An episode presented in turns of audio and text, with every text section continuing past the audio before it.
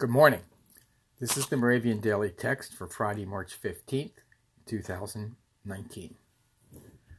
Our text verse today is Jeremiah chapter 22, verse 3.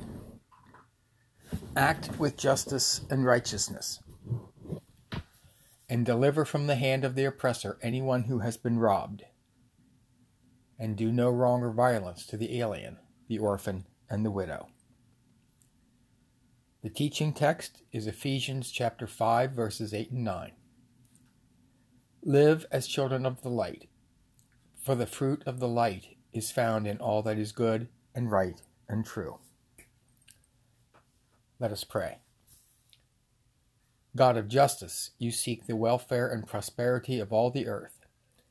Help us to produce the good fruit that fights oppression, seeks justice, and proclaims truth.